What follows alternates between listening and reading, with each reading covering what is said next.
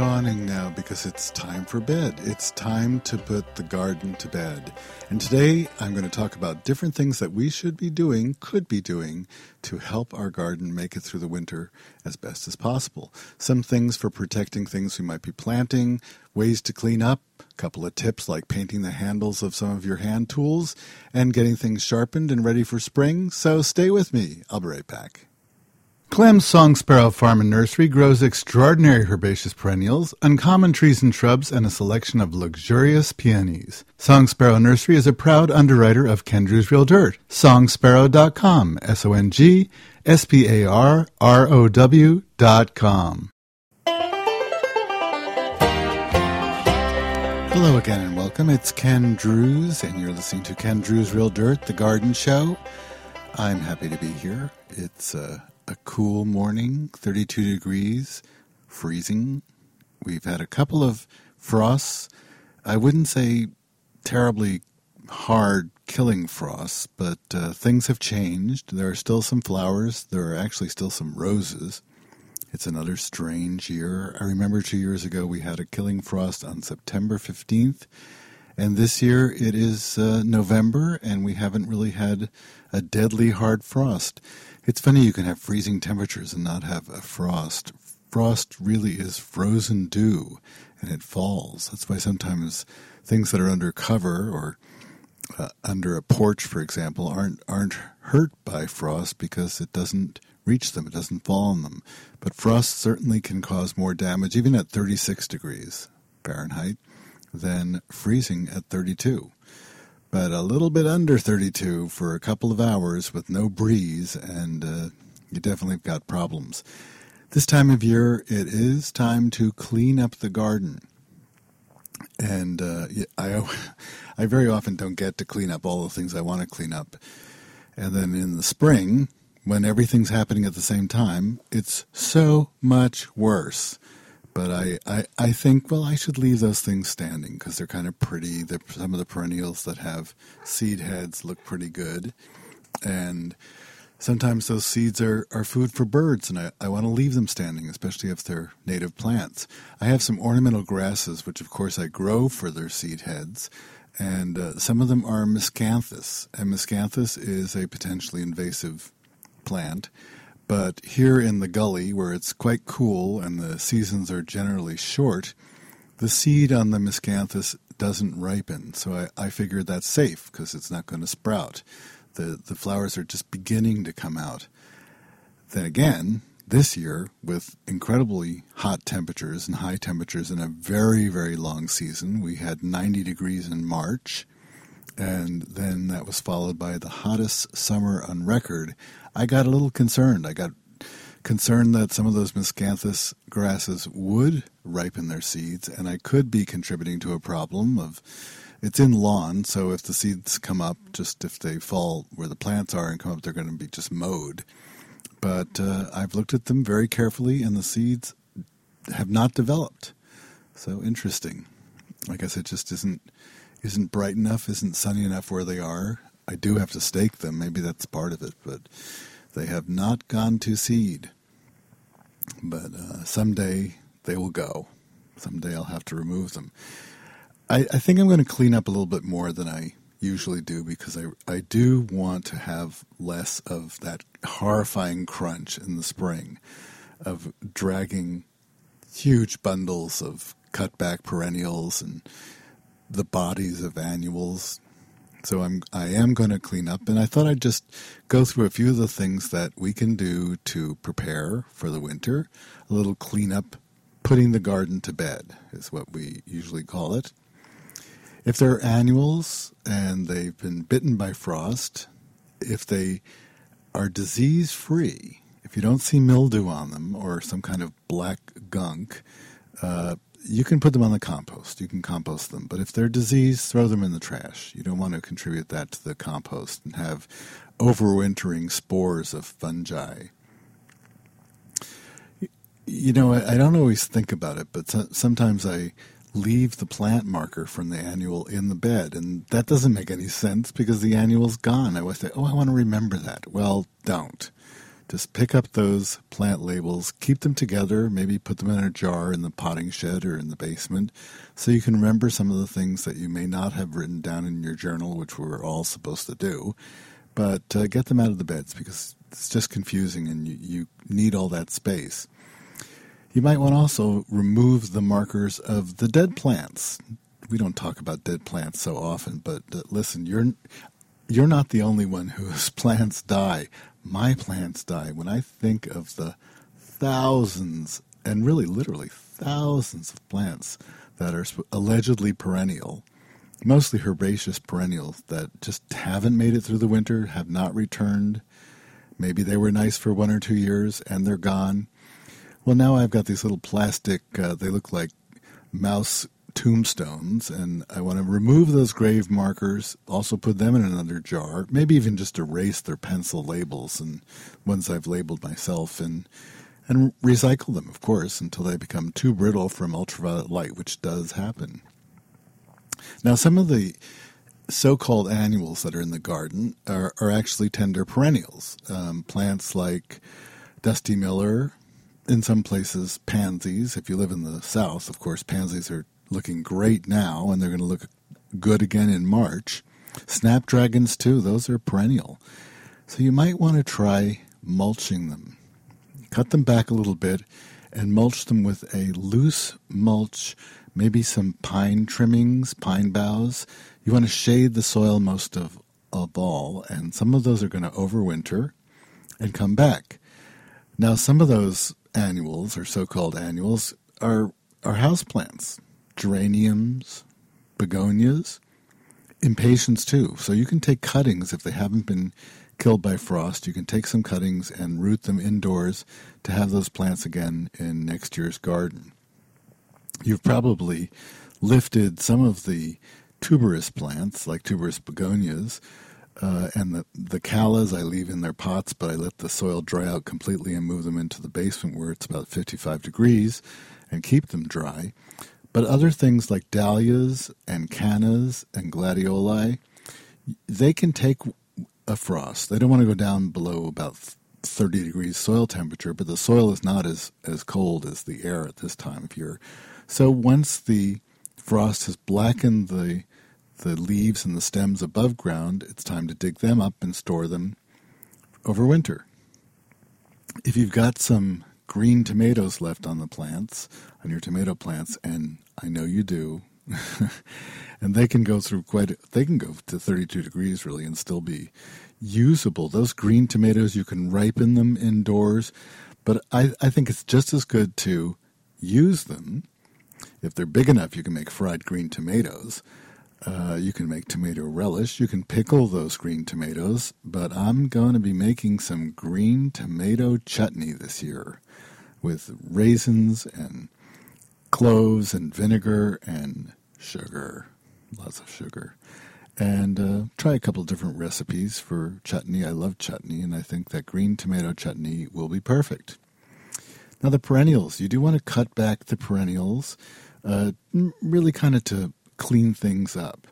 And uh, as I said before, I leave some up if they're decorative, like those espresso brown buttons on the black eyed Susans. I'd leave those standing because they are pretty. I leave things that the birds like to come and eat, like uh, sunflowers, for example.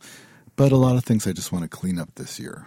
I, I, I do find that leaving the plants, unless they're diseased, it does act as a kind of loose mulch. But it's it's so untidy, and then I have so much to do in the spring. So this time I'm going to cut them back remove them, and if they're not diseased, they'll go in the compost pile. And uh, I'm going to mulch a little bit, and I'm not going to mulch with like chopped bark or anything, but I'll use the a couple of mulches that I use almost every year, which is shredded leaves. I just take the bagging lawnmower and mow the lawn, but I mow the leaves on a dry day when the leaves are kind of crisp. And uh, I'll take those bagged leaves and I'll spread them on the soil, and that'll ultimately be incorporated into the soil. But I also want to take some clippings from other shrubs, and when I do cut back some of the pines, and uh, or maybe if I cut pines for for holiday decorations because January is a fine time to do this because the object is not to keep the soil warm, which some people think with mulching. It's to keep it evenly, evenly tempered. You want to keep it from freezing and thawing. So shading the soil is what you really want to do, and that's why I think those loose mulches are so good because when the ground freezes and thaws, there's something we call frost heave, and perennials can be thrust right out of the ground. And sometimes, I know it sounds incredible, but sometimes I find things like, well, a piece of ajuga or something, some shallow rooted little plant, I'll find it three or four feet away from where I planted it. I don't know how it happens. Maybe it gets loose and some critter takes it, but these plants seem to be thrust out of the ground. I need some year round surveillance, some video cameras aimed at the soil where plants tend to push right out of the ground and be tossed across the garden and see exactly what's going on. When I first came to the garden, of course, I was planting young trees and shrubs, and there was a lot of damage in the early days to the young trees.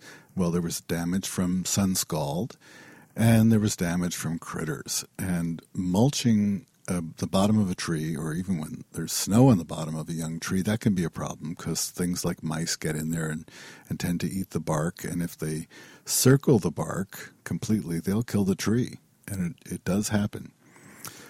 For a while, I was wrapping the bottom of the trees with tree wrap, that sort of crepe papery kind of substance uh, product. It comes on a roll and it's stretchy, and that's fine. It doesn't keep the critters away so much, but it does help with the sun scald. And then I got the idea of using those foam insulators for hot water and cold water pipes that you use in the basement and especially on the cold on the hot water for your heating systems if you have a hot water system. And I got some of those those collars, those round plastic foam pipes, and uh, they're split on one side, and they are made to go around pipes, but they go around trees very well too. And that was great. That kept the critters away and it kept the sun from scalding the sides of the trees, and it, it also protected from some wind damage, too. Well, I'll be back in just a moment for more things about putting the garden to bed for winter. Stay with me. Klehm's Song Sparrow Farm and Nursery grows extraordinary herbaceous perennials, uncommon trees and shrubs, and a selection of luxurious peonies. Song Sparrow Nursery is a proud underwriter of Ken Druse Real Dirt. Songsparrow.com. S O N G S P A R R O W dot com. Hello and thank you for staying with me. It's Ken Druse, and you're listening to Ken Druse Real Dirt, the garden show, and today I'm talking about cleanup. I'm talking about getting the garden ready for spring, in winter, in fall, I should say, and uh, putting the garden to bed, getting things prepared for a nice, long, quiet winter so we can pay attention to some other things. I hope you've gotten all your bulbs in the ground by now. Of course, I haven't just like you probably. Uh, we're supposed to plant daffodils in September, but I'll tell you, I've planted daffodils even as late as January, and they have come up and bloomed, and I know they don't like it.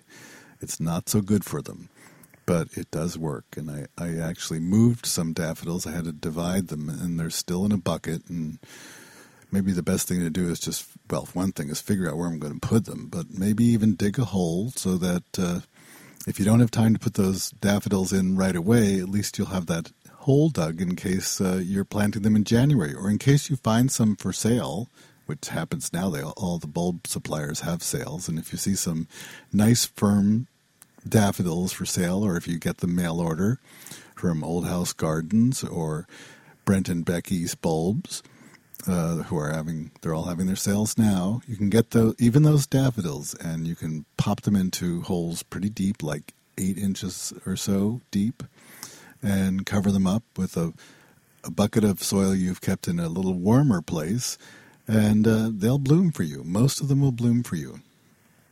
Now evergreens. Evergreens are can be a problem and uh, it's still time to plant things like evergreens, especially really hardy ones. But uh, unlike the deciduous trees, which are wonderful to plant now, even into December, especially if you've already dug the hole, the evergreens they still have leaves. They have needle leaves, and and the broadleaf evergreens like rhododendrons have wide leaves, and you really have to help keep the moisture in those leaves and needles over winter. And there's no way that those plants can get moisture out of the soil, especially when it's frozen. So we've got things like sunlight, bright sunlight in the winter, no tree leaves to filter the sun, and we've got desiccating winds. And if it doesn't kill the plants, it's going to make them look pretty bad. It's going to burn them, especially if you do plant a plant like Mahonia, where it gets winter sun, it's going to burn. And you might even lose the flowers, which usually bloom in March. Well, the one thing you can really do is to use an anti desiccant, something like Wilt-Pruf. And you have to spray this product, which is a natural product. You spray it on the evergreens, covering the top and the bottom of the needles and leaves um, on a day that's over 40 degrees. And we've got plenty of those coming. So if you're going to plant an evergreen tree or an evergreen shrub at this time of year, do use the anti-desiccant and plan to reapply it on a, maybe on a warm day in January if we have one. As long as it's over 40 degrees, spray the top and the bottom again. It really works. It really helps. And you might also want to use some deer repellent. And if you're going to use a deer repellent on an evergreen that you know is a favorite of those critters, be sure to select one that works in the winter. There are deer repellent sprays that work by taste. A deer, if a deer samples a piece of a of a shrub, it won't like it. It won't it won't eat it again. And there's some that work by odor but some of those don't work in the winter because it's too cold for the animals to, to smell them. But there are a few products out there that do work through the winter, and one of our favorites on the show is called Plantskydd. Uh, P L A N T S K Y D D, a terrible name. It's a Swedish name. Uh, this product was developed for the forestry industry in Sweden, and it is guaranteed for the summer and fall and winter and spring and I think you'll have to apply it more than once through the, through the season. Probably also on a on a day that's above 40 degrees because we don't want to fr- have frozen water on any of our evergreens. But it, it does work. It will help, and it's something that you should really plan to do because you've put in these expensive plants and you want them to be to be healthful, healthy, and to be around. If you're planting rhododendrons now, you're you're really asking for for quite a bit of uh, well potential trouble. But do use the anti-desiccant spray. Rhododendrons are very shallow rooted and they're incredibly easy to move, and they often respond to that very well. But you want to water them in well, really water them, and then I I do recommend a mulch. Mulching, well, mulch all those evergreens, but especially the shallow rooted ones like the rhododendron. And since that's an acid loving plant, one of the best mulches you can use are pine needles. Now, no mulch should touch the stem of any plant. You want to create a kind of a well.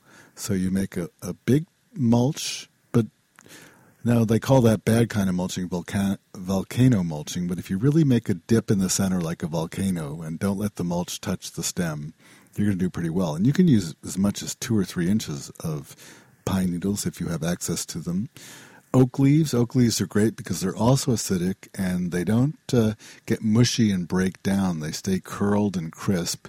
So they trap a lot of air in those spaces, and that's a wonderful mulch to use for things like rhododendrons and other acid loving plants. Um, you want a top dress around perennials, and you can use any kind of organic material. After the ground freezes, you can spread a little bit of compost around. Uh, do use those shredded leaves you collected with your lawnmower. If you if you have the time, it might be a good time to prepare a new bed, a new garden bed.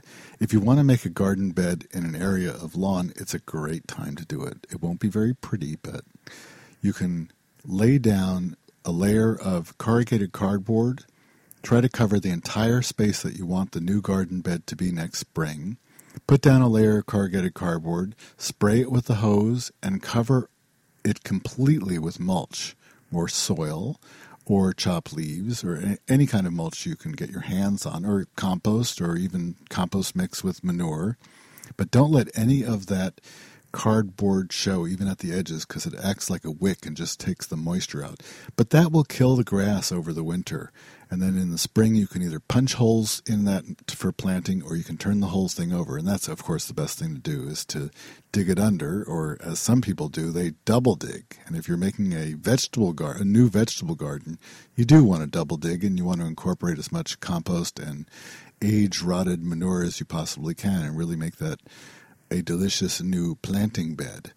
And with the frost heaves and the thawing and the freezing, uh, that will help incorporate these amendments into the soil, and you'll have less work to do, but also there'll be a better job of mixing things up, and nature will help you do that.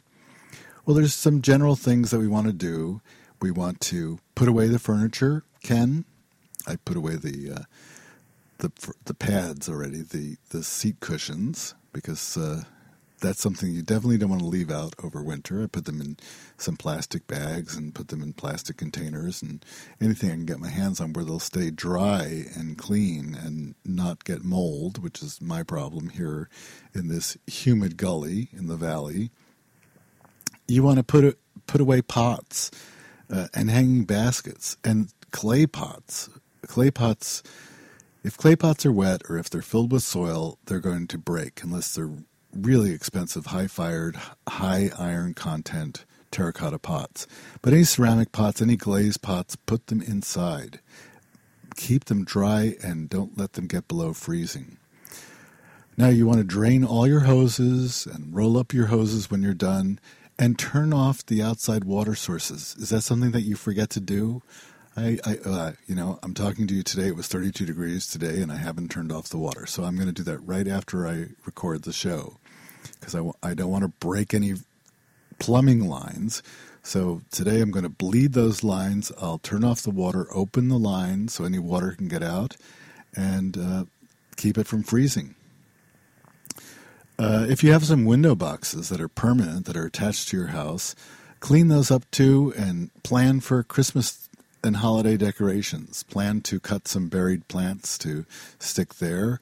You might even be able to get some some decorative ornamental kale and stick that in. And uh, you know, closer to the holidays, you can put some some other things in there, like some Christmas tree balls or something attractive. I'm trying to think of attractive things, but evergreen boughs are just fine, great. Uh, now, as far as your tools, boy, I have already been doing this for a change. Uh, I've cleaned the lawnmower. I've cleaned the lawnmower blades. Uh, I'm I've put a, a, tarp over it for the winter because it has to stay. It's in a covered area, but it does stay outdoors.